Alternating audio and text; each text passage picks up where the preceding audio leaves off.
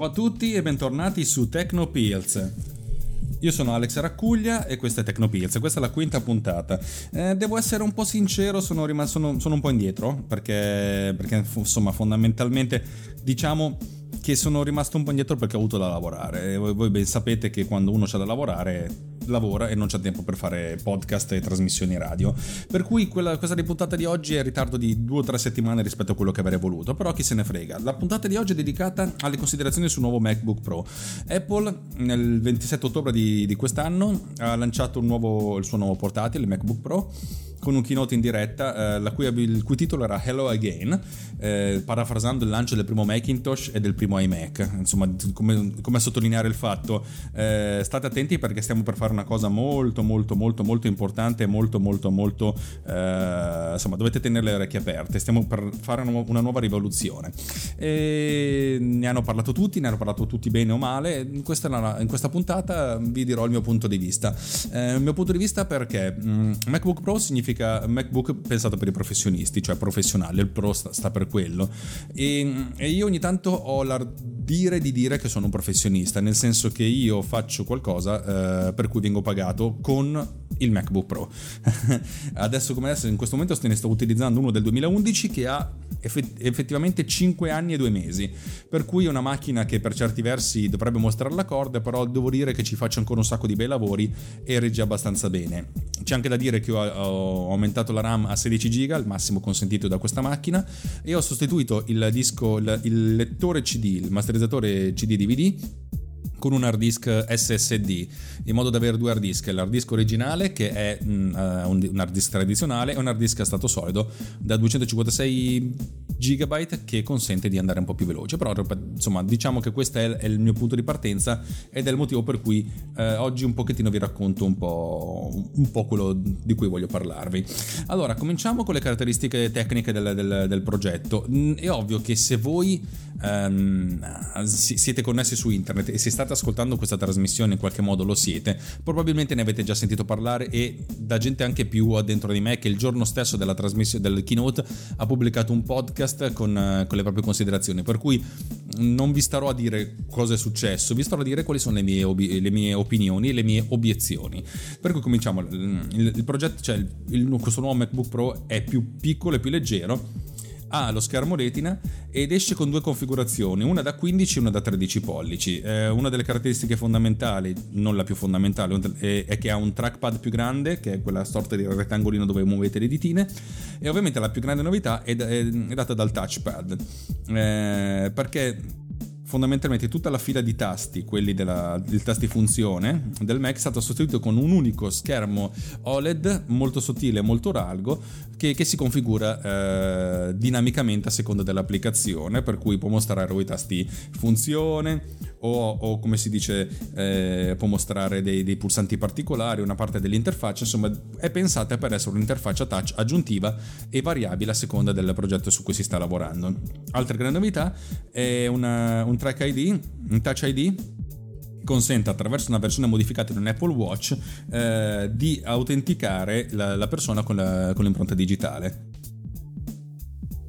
al, durante, la, durante la, il keynote eh, sono stati mostrati software da, realizzati da Apple che ne fanno uso, ma anche eh, sono state chiamate sul palco diverse persone di terze parti che hanno mostrato un programma, chi un programma di DJ in tempo reale utilizzava questa, questa touch bar per, per, per aggiungere gli effetti e fare scratching e anche Photoshop, mm, Adobe Photoshop, Photoshop credo che sia il programma più diffuso al mondo dopo Microsoft Word, o perlomeno il più copiato al mondo, eh, che utilizza appunto questa trackpad, track, track touch, questa touch bar per, eh, per, per, spostare i selettori in maniera molto veloce perché fondamentalmente si utilizza una, la concezione del touch cioè che consente di swipeare di, di, di, di, spostare degli oggetti senza però allontanare il dito dalla tastiera cioè non toccando lo schermo ma dopo questa piccola introduzione mi è stato detto da, da insomma più, più volte che devo interrompermi, per cui faccio partire una piccola traccia. Le tracce qui servono per riempire, perché altrimenti questa trasmissione durerebbe troppo poco. La prima traccia è Eraser degli Inflames, dal capolavoro A Sense of Purpose. Ringraziamo gli Inflames per questo capolavoro e soprattutto per il capolavoro del disco. A Sense of Purpose è proprio, è proprio bello, bello, bello, bello, bello, bello, bello, bello, bello, bello in modo assurdo. Ma eh, proseguiamo. Allora, parliamo adesso delle caratteristiche di questo, di questo, di questo, di questo prodotto, di quello che si sta, quelle che stanno sotto, non quelle che stanno sopra, eh, perché è, è, lì la parte importante, cioè capire che cosa, che cosa, che cosa, che cosa fa questo, questo oggetto. E andiamo a vedere la pagina delle caratteristiche tecniche. Partirei da quello da 15 pollici perché il 13 pollici mi è sempre sembrato qualcosa che non che non serve appieno per un professionista. Un professionista vuole una macchina più grossa. Secondo me, un vero professionista, e poi dopo parliamo di che cos'è un professionista, vorrebbe una macchina da 17 pollici. allora, eh, l'oggetto in questione eh, ha una risoluzione retina di 200, 2880x1800, il che significa il doppio di quello che c'è adesso, cioè 1440x900. Um, il processore può essere un i7 a 2.6 GHz con boost, turbo boost a 3.5 e 6 MB di cache L3 oppure un i7 a 2.7 GHz entrambi a quad core con turbo boost a 3.6 GHz con 8 MB di cache L3 la differenza non è, non è così esagerata. L'hard disk è un hard disk molto molto molto interessante. È un hard disk SSD PCIe che può essere mm, a 256 eh, 512 1 TB o 2 TB ed è devo dire il top di gamma. Um, significa essenzialmente che quello che vi danno uno degli adesso più performanti, più eccellenti che si può comprare sul mercato e l'upgrade tra, nel senso, il, la differenza di costo tra, um, tra il 512, l'1 TB e il 2 TB è completamente giustificata dalla, dalla, dalla classe del prodotto. La RAM che ci sta sopra è di 16 GB eh, a 2133 MHz LPDDR3. Eh, bella, funziona, è efficiente ed è il massimo che si può mettere. Molti si sono lamentati dal fatto che non può arrivare a 32. Um, il problema è che con questa classe di processori non si può andare oltre perché altrimenti si, utilizz- si dovrebbe utilizzare tutto un altro tipo di, di architettura, il computer sarebbe a bassissima autonomia e spesso 4 cm, per cui i, i, i detrattori eh, si sono un pochettino arrabbiati per quello. Eh, la cosa più importante è capire secondo me la, la, scheda grafica. La scheda grafica può essere una Radeon Pro eh, 450 o una Radeon Pro 455, eh, entrambe con 2 GB di memoria R- GDDR5. E c'è anche lo switch automatico con un'altra scheda grafica che consuma di meno che la Intel HD Graphics 530. Eh, è possibile metterci sopra la, 400, la Radeon Pro 460 con 4 GB di memoria. Ed è forse questo il punto più debole, perché eh, molti dicono che questo computer è più veloce, è veloce, è il doppio del, del, insomma, del suo equivalente del 2012 che è uscito appunto mh, mm, o nel 2013, insomma è uscito eh, tre anni fa problema che eh, per la, la, la, il potenziamento delle schede grafiche questo computer dovrebbe andare quattro volte più veloce ed è questa fondamentalmente una delle cose che più ha fatto arrabbiare. In, infine abbiamo quattro porte Thunderbolt 3 mh, mm, eh, con connettore USB-C che possono utili- essere utilizzate e come USB-C o come Thunderbolt che possono essere utilizzate tutte per caricare il, il computer per, per, l'uscita video mm, come Thunderbolt USB 3.1 seconda generazione. Thunderbolt arriva fino a 40 GB al secondo per cui permette di pilotare schermi piuttosto grandi, l'USB 3.1 arriva fino a 10 GB al secondo, comunque insomma tanta roba veloce. Abbiamo anche infine un'uscita cuffia, cosa che appunto molti si aspettavano che non sarebbe uscita la uscita cuffia, eh, però in realtà c'è, grazie al cielo, perché effettivamente utilizzare una cuffia Lightning è impossibile perché non c'è Lightning su questa macchina. Utilizzare una cuffia, cuffia Bluetooth su una macchina di produzione eh, certe volte può, può, avere dei lag che non sono compatibili con chi per esempio vuole fare montaggio video o montaggio audio. Altra grande novità è la tastiera. La tastiera mm, che è una tastiera di, di, nuova generazione che è l'evoluzione di quella della, dell'anno precedente del MacBook One che praticamente ha la, la, la, possibilità di avere una corsa talmente ridotta dei tasti per avere una, un, un, profilo molto basso del computer. Questa è una cosa che molti hanno considerato positiva dal punto di vista del design, ma negativa dal punto di vista del feedback, per cui c'è nel senso la necessità di sentire una tastiera più forte, eh, soprattutto per chi usa tanto la tastiera, è, è molto insomma, è una cosa che ha fatto storcere il naso a non poche persone. Il, il supporto per uh, l'uscita di, dei monitor utilizzando sempre i Thunderbolt consente di attaccare due monitor 5K a 60 Hz uh, in HDR cioè con un game range dinamico elevato, oppure 4 display 4K, che significa appunto tanta, tanta, tanta, tanta, tanta roba. Per le connessioni occorre ovviamente eh, passare attraverso dei, eh, delle, con, cioè, per, per delle, conversioni, attraverso dei, don, dei, dei, piccoli adattatori che consentono di eh, eh convertire l'uscita di USB-C in VGA, HDMI, Thunderbolt 2, bla bla bla, insomma tutte le, le, le cose che avete già sentito dire da tutte le parti. Ultima, no, ultima insomma, cosa forte, la, l'autonomia viene dichiarata in 10 ore per il wireless web, wireless web e 10 ore di playback di iTunes. In realtà probabilmente dato che quando uno questa macchina la usa cattivamente, questa autonomia diciamo che è un po' sì di mezza. Abbiamo parlato del 15 pollici, parliamo del, mm, del 13 pollici, per cui andiamo un pochettino a scartabellare questo, queste cose. Vi dico queste cose molto velocemente.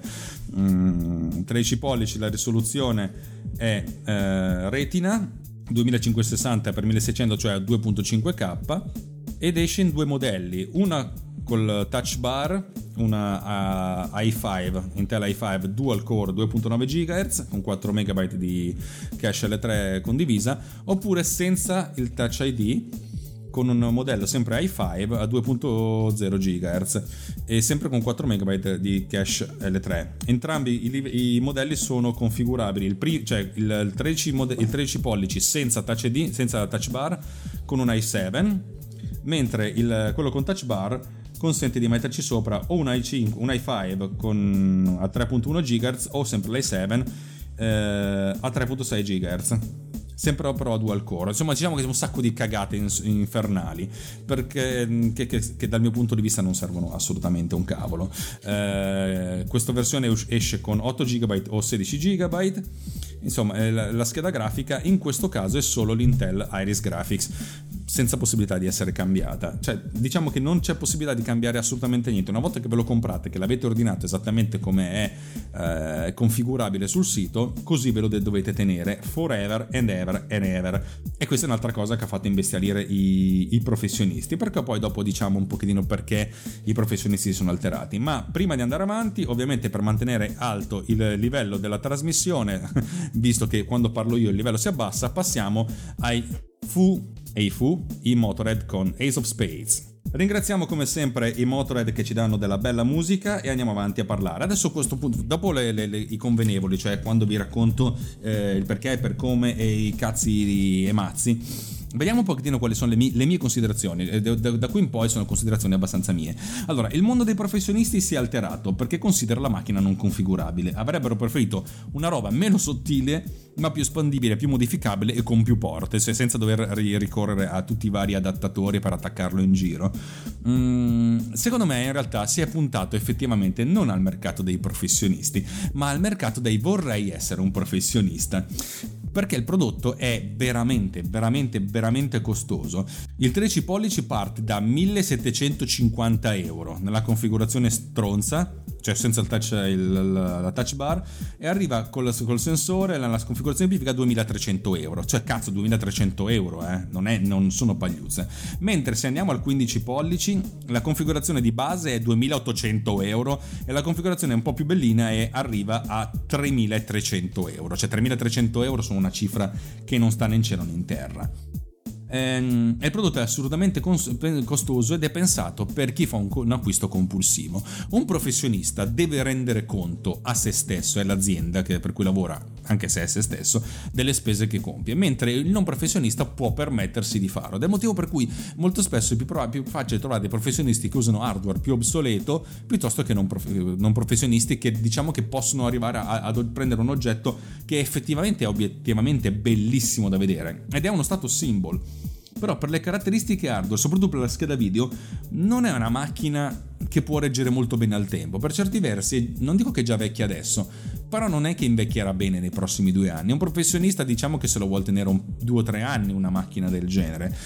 Molti, profe- molti, anzi qualcuno su internet dice che um, l'hardware non è più importante, è più import- sono più importanti altri aspetti della, dello, dell'oggetto con cui si lavora per lavorare. Anzi, fondamentalmente lo stesso Tim Cook non, è, non, non mette in segreto, cioè non ha non, non è un segreto per, per, per, per, molti che lui pensa che la vera macchina di produzione sia per esempio l'i, l'iPad e lui se ne sbatte altamente dei computer.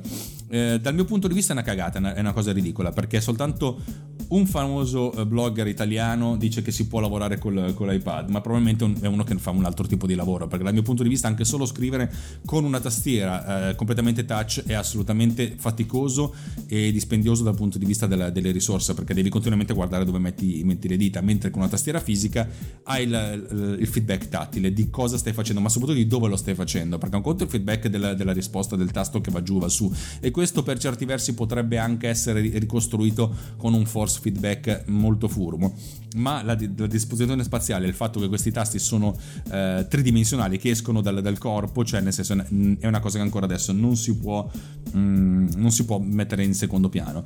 Anche il fattore costo secondo me è importante. È vero che un professionista non acquista mai una macchina, ma ormai la prende in leasing o in noleggio operativo. Eh, questo soprattutto nel nostro paese, parlo dell'Italia. Però 3.000 euro per un portatile sono qualcosa che un professionista difficilmente fa, riesce a giustificare, perché un, professionista deve far quadrare i conti, un professionista non può pagare per lavorare, deve essere pagato per lavorare. E l'acquisto di una macchina deve essere valutata dal tempo che ti fa risparmiare, dalle potenzialità in più che ti offre, da, da quanto ti fa risparmiare o guadagnare. E un computer a 3.000 euro è difficile da, da, da ammortizzare, diciamo, o uno lo deve cambiare per vari motivi, perché è vecchio, perché ha bisogno, perché, perché, perché. Ma uno che adesso sta facendo un lavoro difficilmente pensa ok cosa cavolo faccio, lo ric- ricomincio da zero, cioè diventa veramente una questione molto più di pancia che di testa. È paradossalmente più facile vendere un computer costoso al singolo individuo che lo vive, che lo vive come una sorta di gratificazione personale, piuttosto a, a chi, con, alle persone che con quel computer ci devono effettivamente la, lavorare.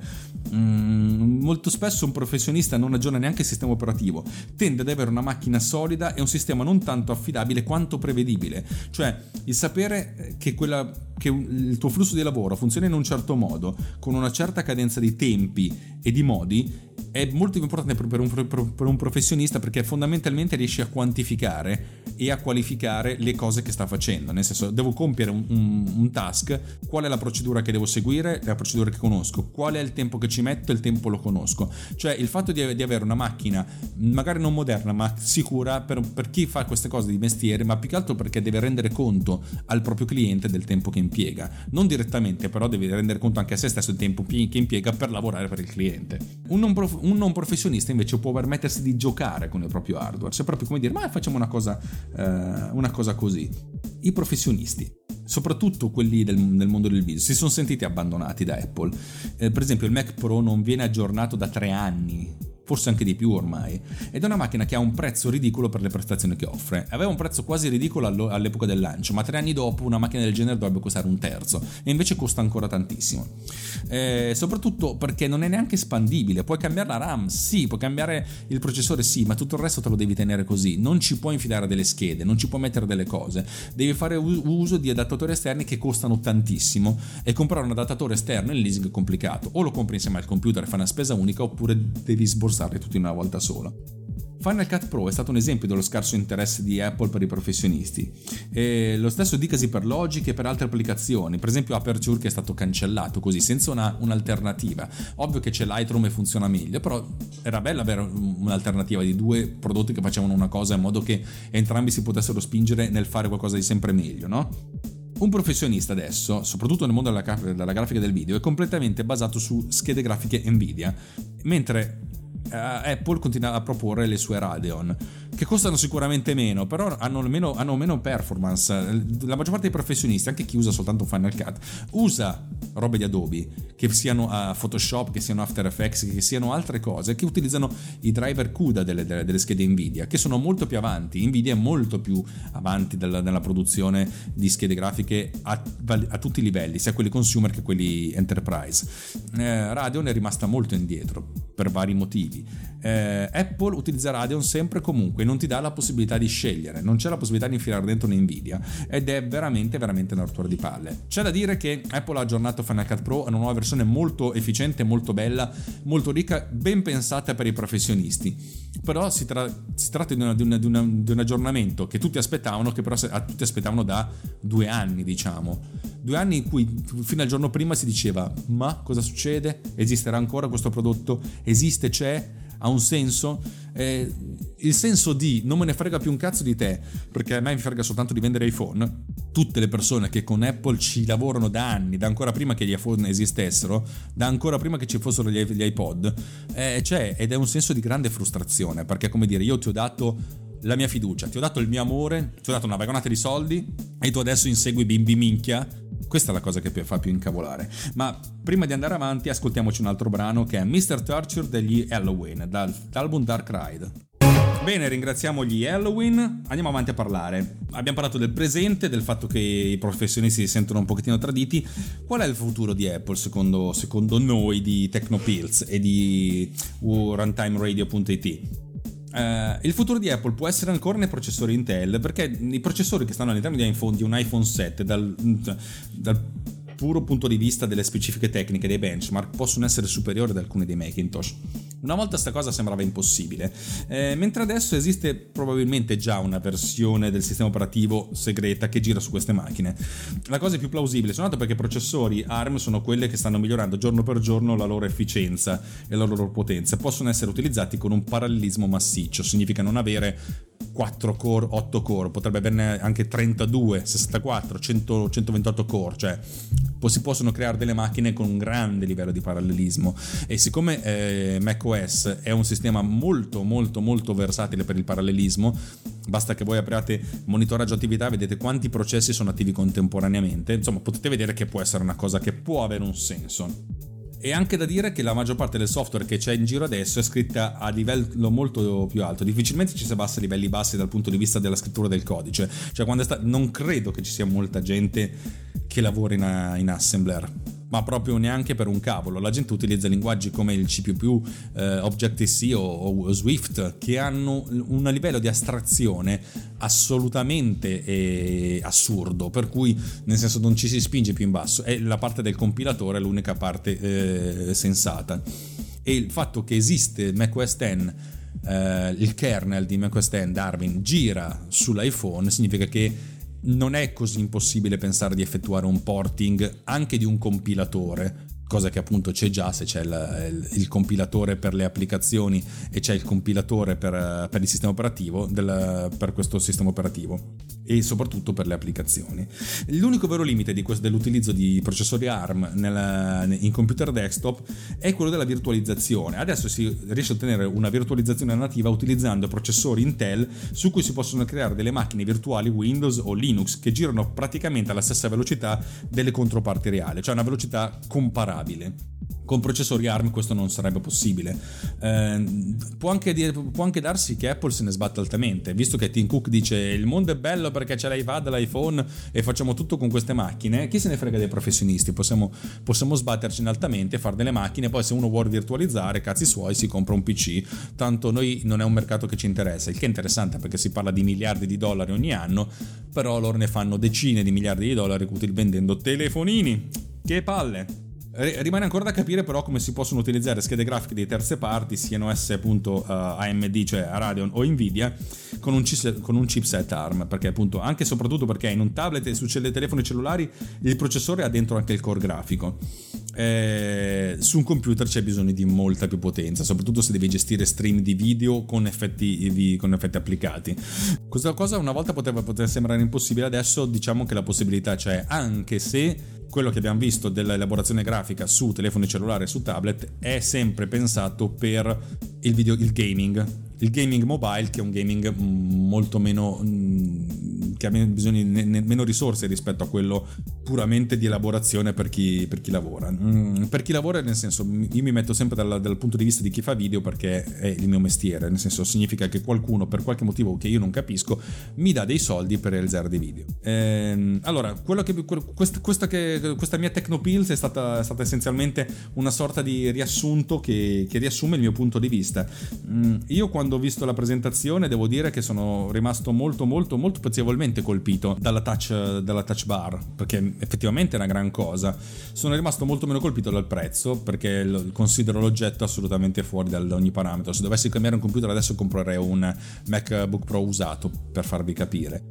o comunque un, Mac usato qualche, in qualche modo perché mi sembra un, un investimento molto effic- più efficiente dal punto di vista eh, del, del, non tanto del risparmio ma di quanto mi porto a casa per, per, per i soldi che, che, sto, che sto investendo.